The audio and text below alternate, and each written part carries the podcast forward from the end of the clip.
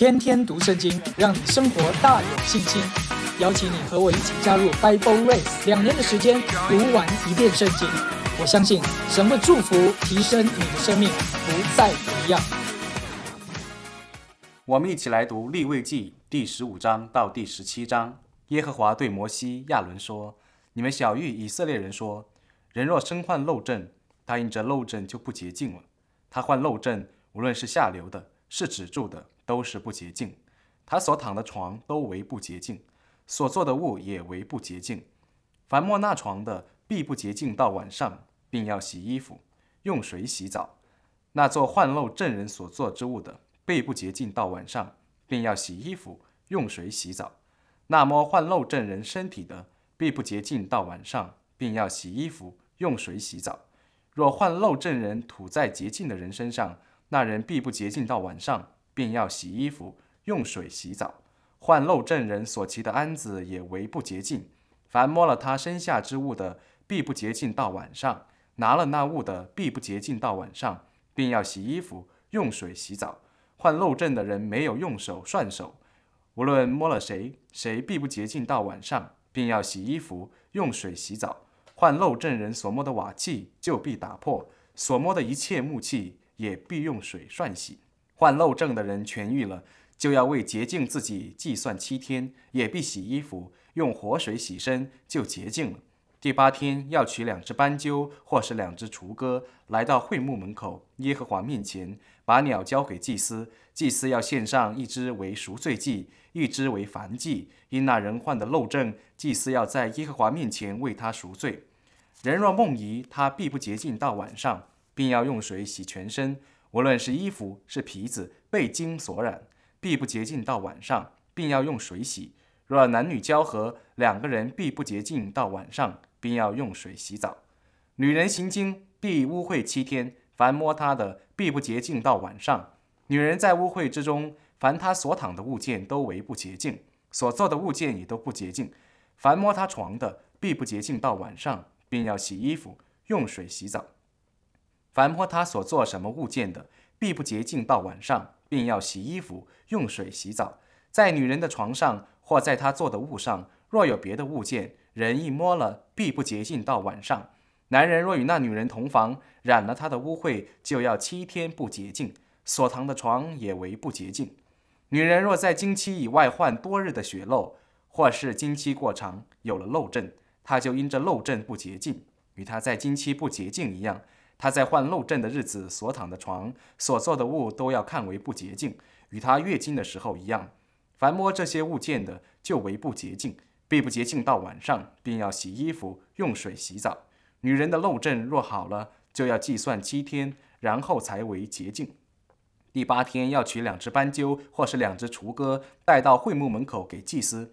祭司要献一只为赎罪祭，一只为燔祭。因那人血漏不洁，祭司要在耶和华面前为他赎罪。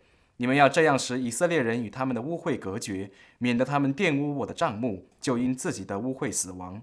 这是患漏症和梦遗而不洁净的，并有月经病的和患漏症的，无论男女，病人与不洁净女人同房的条例。亚伦的两个儿子进到耶和华面前死了。死了之后，耶和华小谕摩西说：“要告诉你哥哥亚伦，不可随时进圣所的幔子内。”到柜上的施恩座前，免得他死亡，因为我要从云中显现在施恩座上。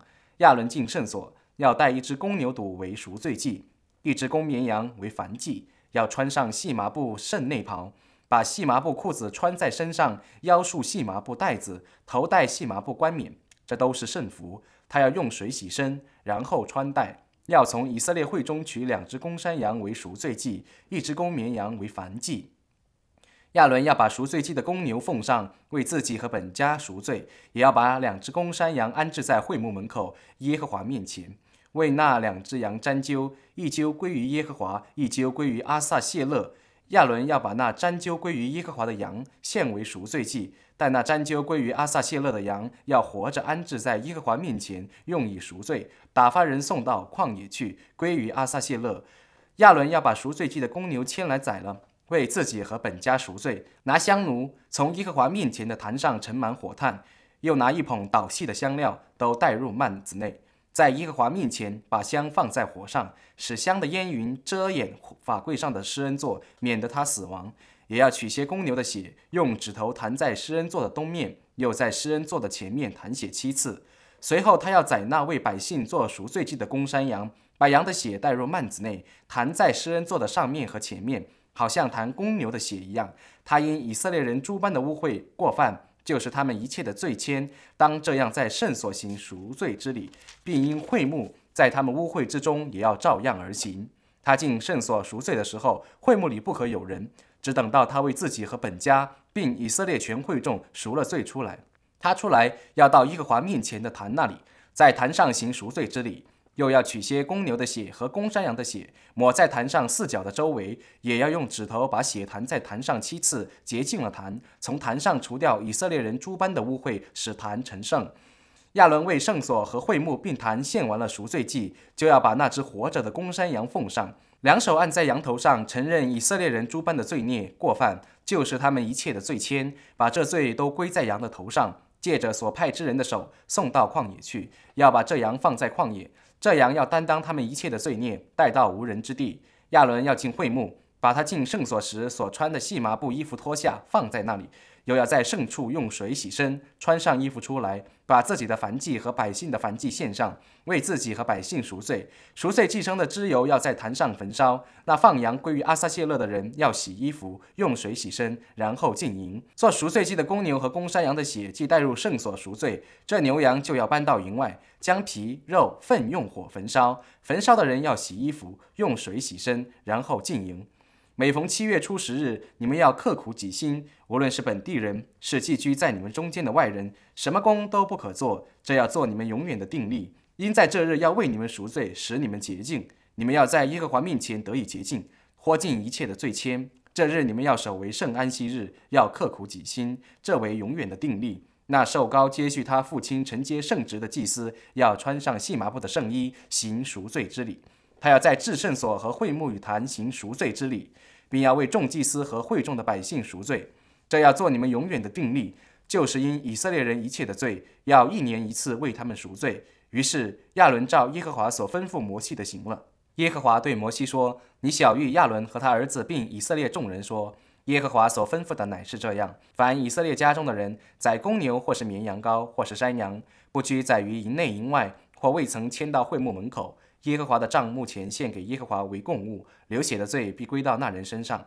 他流了血，要从民中剪除，这是为要使以色列人把他们在田野里所献的祭带到会幕门口，耶和华面前交给祭司，献与耶和华为平安祭。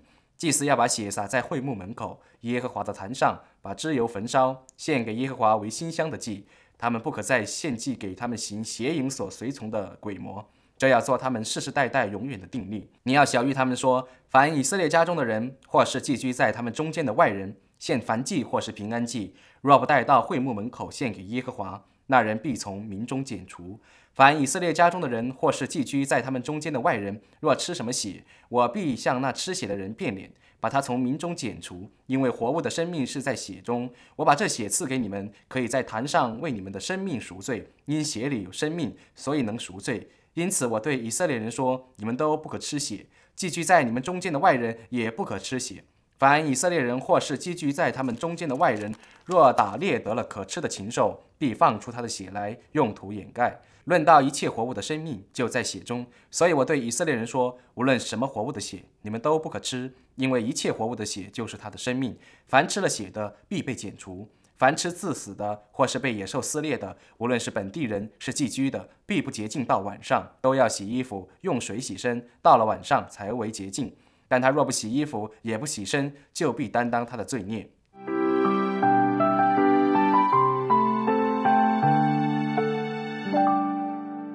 今天我们要来看立位记十五、十六、十七三章，这三章内容非常多，但是其实就只有一个核心主题。就是认识保险的力量。十五章就是告诉我们，我们生活当中有一些的行为会漏掉我们的生命，那我们就需要不断的去看见这个保险是带给我们生命，我们要怎么去支取，我们就要去引用，好让这个保险一直供应我们生命不会漏掉。十六章是最重要的，就是赎罪日。而赎罪日就是借着耶稣基督的保险，我今天可以坦然无惧的来到耶稣基督的面前，求怜悯、蒙恩惠，做我随时的帮助。所以第十六章其实应该就是在摩西五经当中最重要的福音的一章，因为你在第十六章你可以看到，哇，在新约的我们何等有福啊！我们今天可以随时随地的祷告，我们可以来到基督的面前，我们可以寻求他的灵的帮助。这在旧约的人没有办法。一年一次大祭司进去，而且还要相当谨慎。但今天我们借着耶稣基督的保险，幔子裂开，我可以直接到神的面前。这是福音，这也是我们应当要去传讲的。怎么去借着这福音的大能来看见这个血来改变我们的生命？第十七章就是告诉我们，我们不可以吃血，对所有一切杀牛羊这个动作都要在会幕前。所以我们的献祭。我们的祷告，我们的敬拜，都是朝向神，而这样一个朝向神，就是支取这血的力量，同时也对我们的生活、饮食，还有甚至我们的习惯做一个改变。我们是被约束的，我们不能随便。所以十五、十六、十七三章其实都在讲一件事：耶稣基督的保险大有功效。所以你今天在读这三章的时候，范围有点多，但你可以祷告神啊。给我智慧，也给我耐心，也给我启示，听得懂，也读得懂你话语的带领。在第十五章当中，就讲一件事：什么叫做漏症？男人有漏症，女人有月经。所以从第二节一直到第十五节，就是告诉我们，男人如果有漏症，什么叫漏症？就是他他的精子、他的精液会不受控制的不断的流出来。那这段告诉我们什么？就是生命的事情会不断的漏掉。而十六节到第十八节是在讲到男女夫妻之间的性生活，如果好像是精液外流啦，或者是流产呐，或者是一直没有得着生命呢，这些事情。所以从第十九节一直读到第三十三节，就是告诉我们女人的月经我们怎么看？其实都在讲一件事情，就是精子。跟女人的卵子都是预表生命，所以如果男人一直不受控制的流出精子，而女人在正常的月经之外也不正常的流血，这个都叫做漏症，这都叫做血漏。其实透过这个疾病来提醒我们，我们的生命可能也有这样的一个漏症。精子、卵子其实都是预表生命的能力，而男女的交合、夫妻之间的性生活是预表生命的延续。所以十五章就是告诉我们，如果一个基督徒，我们没有谨慎的去敏锐察觉到，其实我一直都在漏掉生命，这是一件很危险的事情。什么叫漏掉生命？闲话会漏掉生命。我生命当中的一些不在乎软弱的事情会漏掉生命。我不受节制的生活会漏掉生命，甚至是在我生命当中，可能有一些我没有去注意到撒旦恶者的攻击，甚至是我原生家庭在。生命遗传上面的一些的咒诅，我必须要去注意到这些事情，要止住我生命中的破口，止住我生命中的漏洞。所以我的言语要受到限制，我的心思意念受到限制，还有我的生活也要有所节制。那么男人就要在他的生命当中去看见哪些事情我正在漏掉生命，女人也要去看见不正常的流血，透过这疾病来看见我的生命也在流掉。什么叫做漏掉生命？就是你仔细去看。我们信主到现在，我有没有结出生命的果子？我有没有结出福音的果子？我有没有带出一些生命的提升和生命的建造？信主这么多年来，我有没有带领人信主？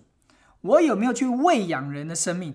我有没有帮助一个人在生命上的成长？在职场当中，在婚姻当中，在我的各样的人际关系的里面，有没有因为人？有没有人因为我他得着了救恩？这就叫做生命。所以，我们生命是可以延续的。所以，男人的精子、女人的卵子的结合，就是一个生命的产生、生命的延续。男人的漏症，女人的血漏，就是预表这个人他在基督的里面，他生命不断的流掉，不正常的流掉。透过这个疾病，就可以提醒我们，我们要谨慎。所以，你今天可以祷告，主啊，帮助我，光照我，你医治我生命中的漏症。可能夫妻结婚多年来，在我们的婚姻生活，在我们的亲子关系生活里面，我们没有结多少果子。我们夫妻生活里面，并没有彼此帮助对方更爱主、更认识主。我们的孩子也没有因为我们敬畏神，这都是没有结果子的表现。所以整个十五章就是告诉我们：你今天为了生命的成熟长大，你除了要竭力的引用基督保险生命的大能之外，你也要去看见我生命里面有多少在漏掉生命、不正常的与人的互动的关系。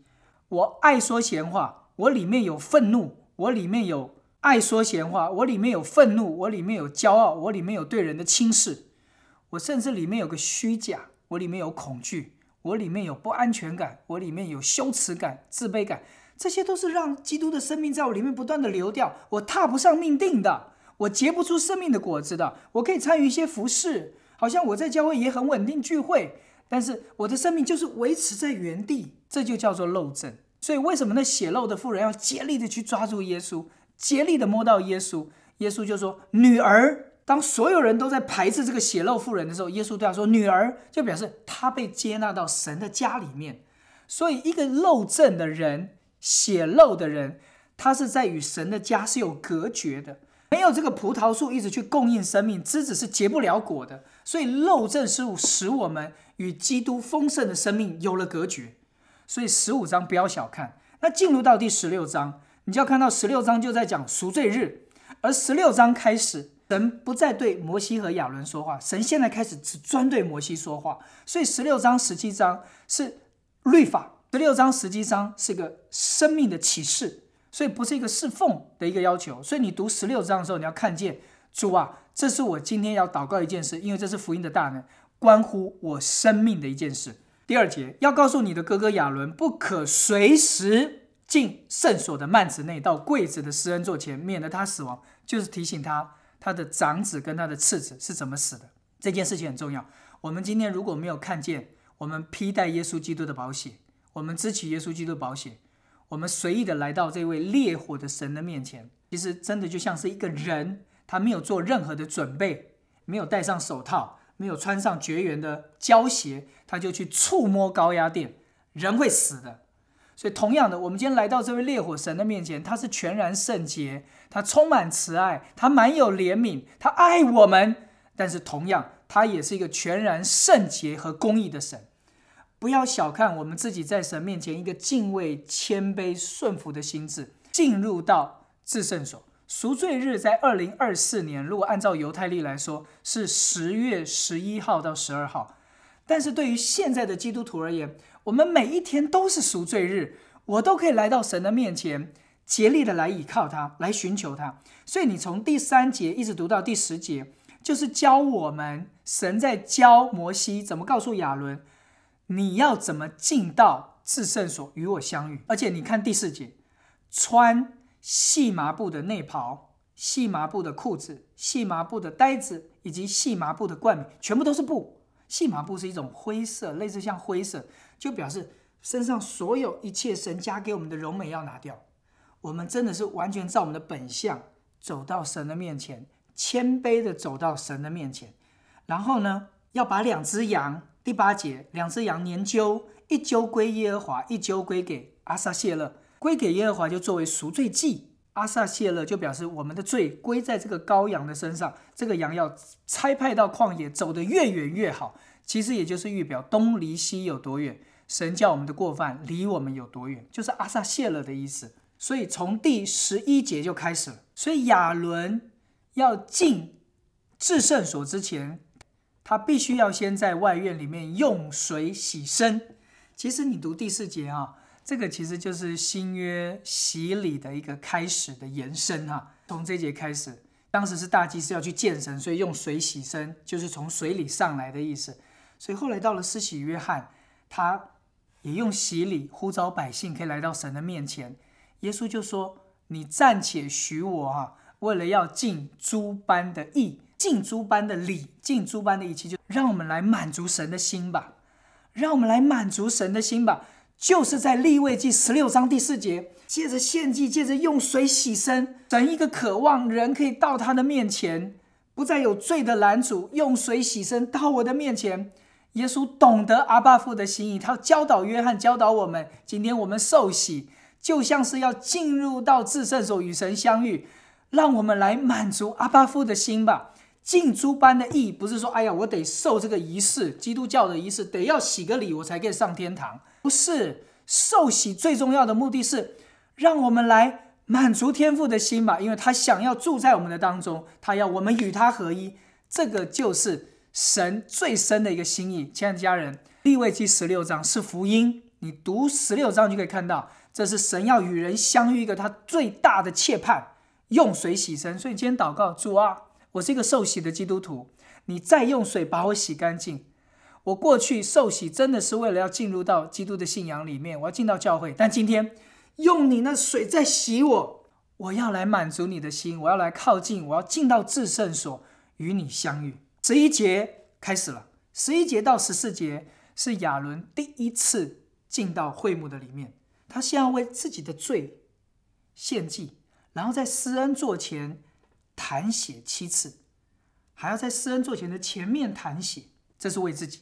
那你再看第十五节到第十九节，他是第二次进到幔子，是为谁？为以色列人诸般的污秽使坛成圣。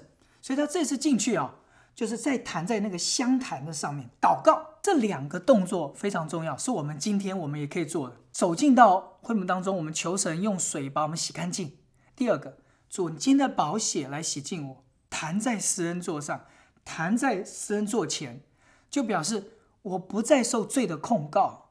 我今天我可以听见你对我的说话，宝血的洁净使我今天可以听见你对我的说话。基督徒有时候我们真的听不到神的说话，在我们生活当中的每一个引导里面，有时候你祷告都觉得神啊，你引导我，我怎么都听不见你的声音啊？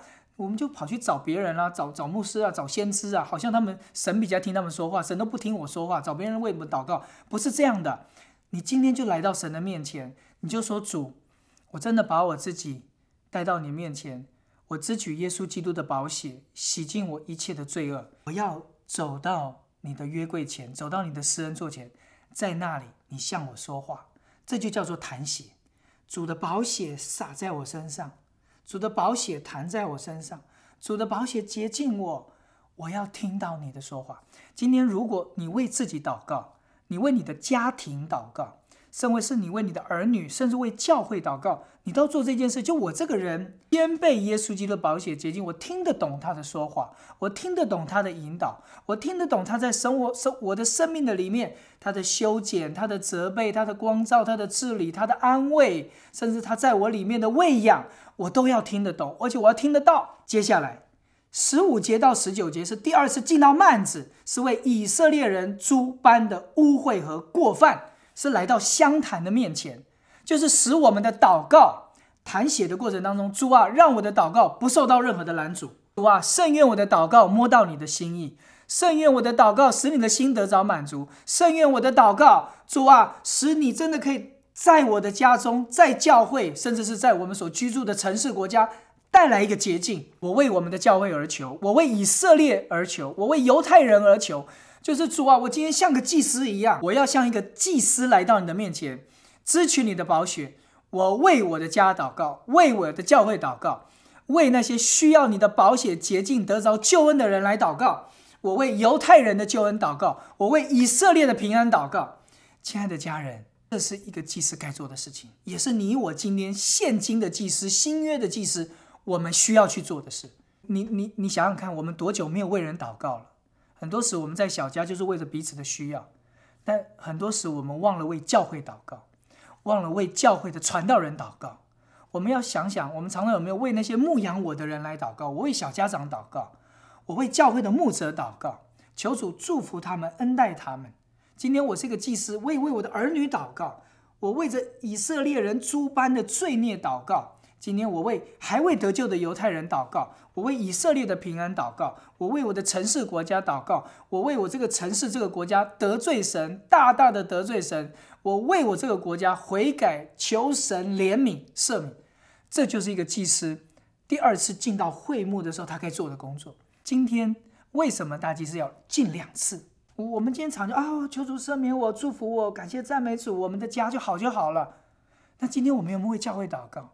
二次进入到至圣所里面，这是一个祭司该去做的。先是为自己的罪，再是为百姓的罪。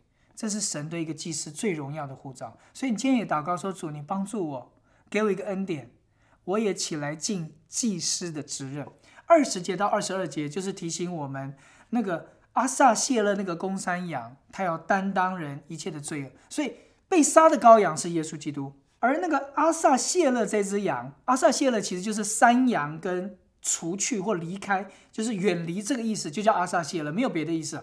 这个羊也是耶稣基督，因为按手在这个羊的身上，就众人的罪孽都担在这个羊的身上，把这个羊赶逐到旷野里，这个羊带着罪恶离我们远去。所以这个羊可能会带到悬崖里面摔死，就是基督为我们而死。所以这个羊，我们就祷告说：今天主，我也向你求一件事：若我有什么罪，我的家有什么罪，教会有什么罪，主，我真的在你面前祷告，主叫这罪远离我们。我们在求基督的宝血、怜悯、洁净、饶恕、赦免，和叫这个罪真的离我们东离西有多远，就离我们有多远。天离地有多高，你的恩典就倾倒在我们身上有多多，这就是我们向神的祷告。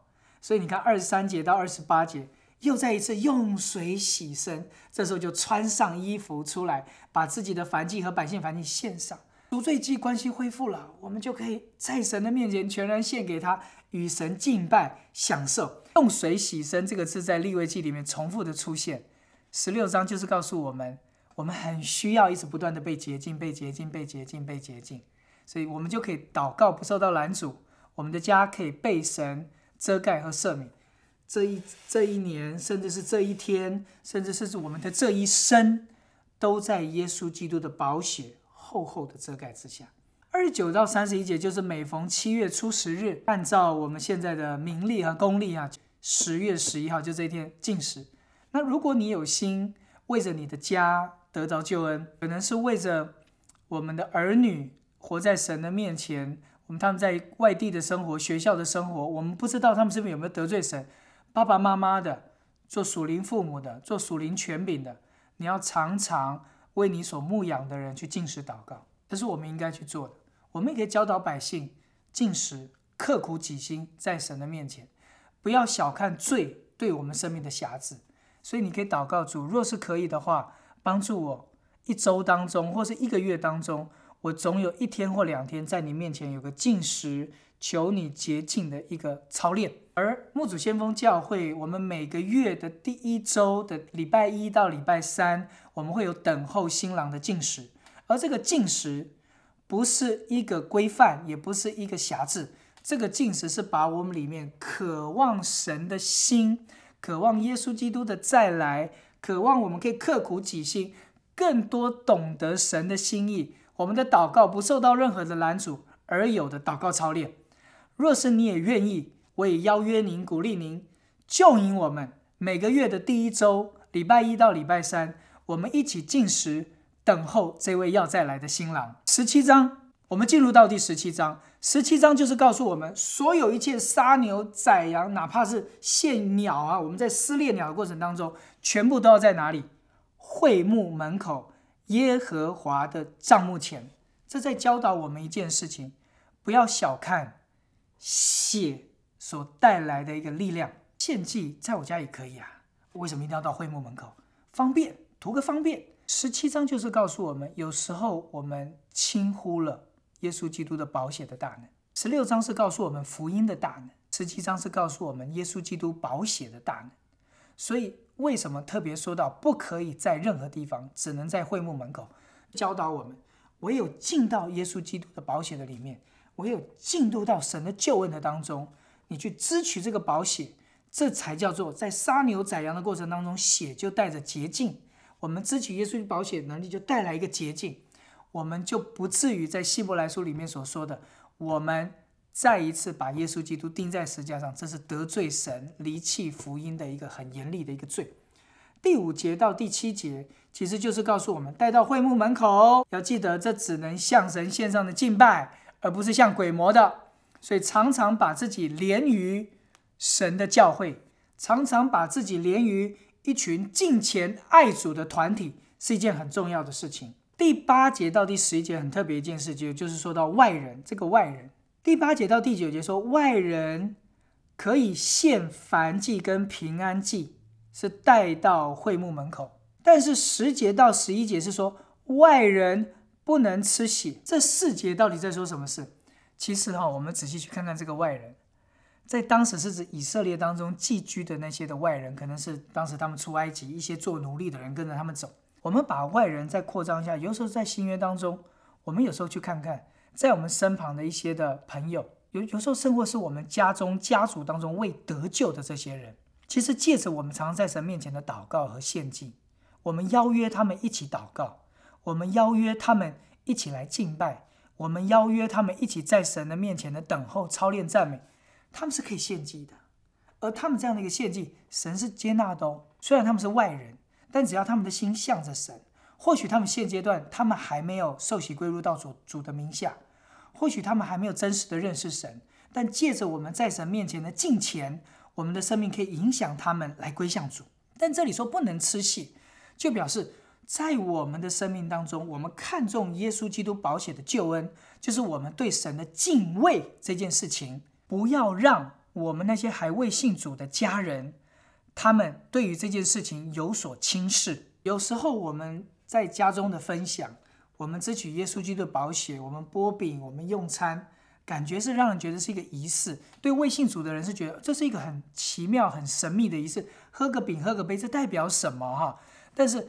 我们要告诉他们，这样一个信主、受洗、剥饼、喝基督宝血所带来出的那个大能，所以我们对这个宝血的敬畏，所以跟我们家人分享的时候要谨慎，因为不让我们的家人还未信主的家人，甚至是还未信主的家族、未信主的朋友，看见我们的行为，他们跌倒，甚至以至于他们轻视了这个血，这是一件很重要的事情。所以，亲爱的家人，祝福我们。我们常常在主的面前领受这个血的能力，领受这个血的大能。我们同时也有智慧，怎么去分享，怎么去见证基督在我们生命中的那个救赎。十二节一直到第十六节，最后就是提醒我们不可吃血，不可吃血，不可吃血。在摩西五经当中，一共说到了七次不能吃血，就表示血中有生命。即使保罗当时在外邦传福音，也说到不能吃血。所以，为什么强调不能吃血？而到了新约，耶稣却说：“你们要喝我的血。”哇，这对当时的门徒绝对是很震撼。不能吃血，不能吃血，是我们旧约都一在守的。为什么到了新约，你突然告诉我们要吃喝你的血？吓死人了！耶稣就说：“吃喝他的血，就是与他有份。”所以我们就看见，吃血其实就是要叫我们与基督的生命做连结。所以，为什么基督徒不吃血？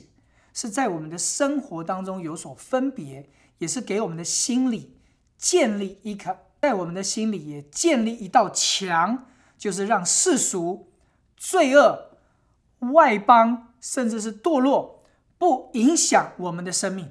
你仔细去看看十五章、十六章、十七章所讲的每一件事情，都在说不要玷污我的会幕，漏正的人要洁净。不要玷污我的会幕。十六章进入到会幕当中，用血洗净，用水洗净，不要玷污我的会幕。十七章是要叫我们看见血的大能，不可吃血，不要玷污我的会幕。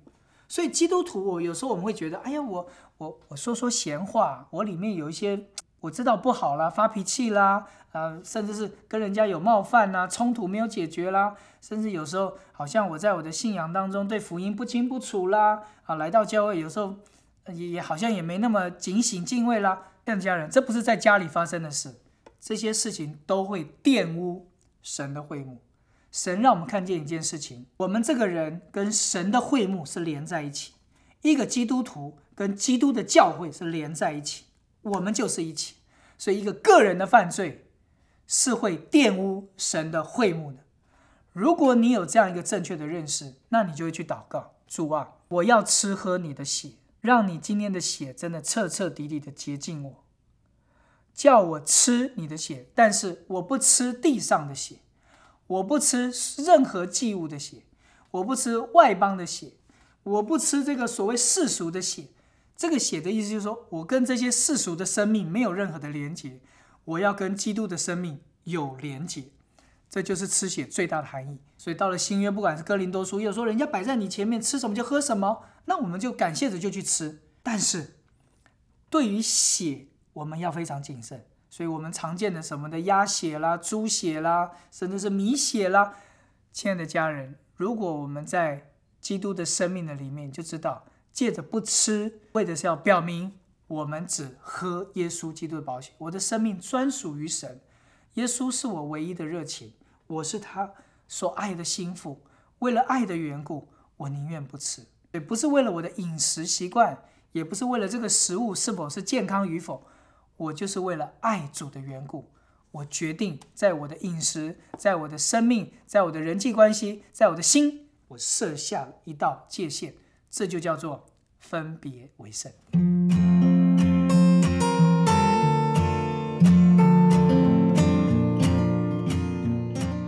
亲爱的家人们，感谢您对 Bible Race 的支持。